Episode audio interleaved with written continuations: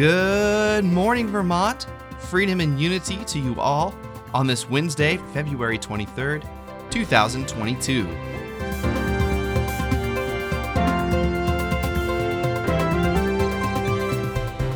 We are looking at a high of 53 degrees and a low of 10 this evening in the Green Mountain State. Mostly cloudy skies with a 9% chance of precipitation this morning, which is the same percent chance of precipitation if you're playing volleyball after having a baby.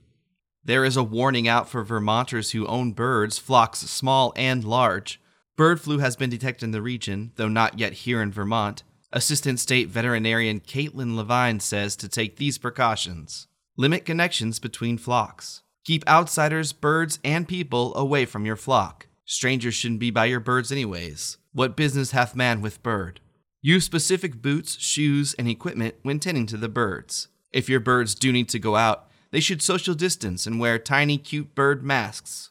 Levine said they were considering shutting down Vermont's bird borders, but most birds only walk some of the time.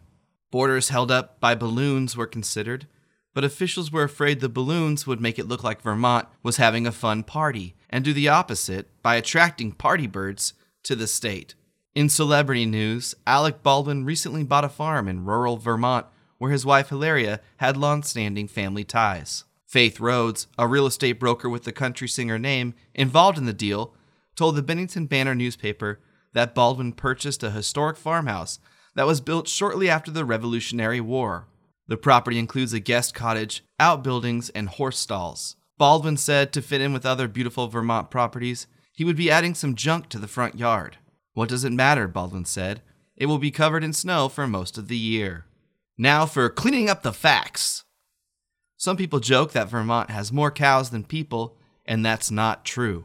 Vermont has one cow for every 3.8 people, which still sounds like a lot of cows, but really, there's just not that many people. Cleaning up the facts. Governor Phil Scott vetoed legislation on Tuesday that would have closed the Charleston loophole and banned guns from hospitals. Scott said, Hospitals are like one of the main places you would want a gun. Think about it, he said, and then paused for a long time, looking around the room. You've never been in a hospital and thought, you know what would make me feel better right now? A gun.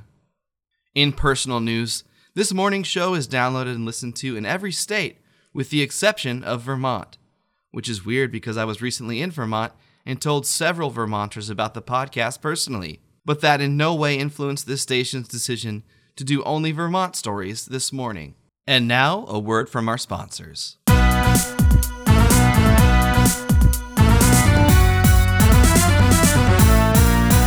Do you want to send a message to every state in the Union except for Vermont so far for only $1? Maybe you want to put out a dating ad Maybe you keep talking to me about putting out a dating ad, but I never see a dollar transfer in my Venmo. Max Dash Kreutzer.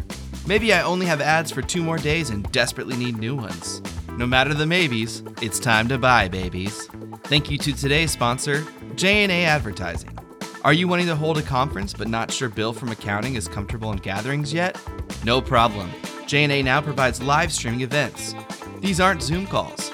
We can hold a live interactive event for your company so you don't have to have an awkward conversation with Bill about why he's uncomfortable going to a work event, but there are pictures of him on social media drinking maskless at bars. And he saw Spider-Man Homecoming opening night. Avoid the conversation.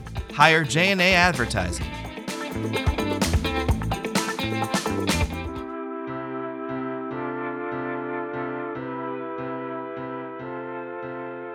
Thank you to J&A Advertising for sponsoring this show. That's our show this morning.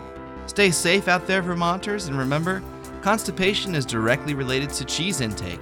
Thanks for sharing your morning with me, and we'll see you tomorrow for the Thursday Positive Vibes edition. Original music written and composed by Matt Dixon.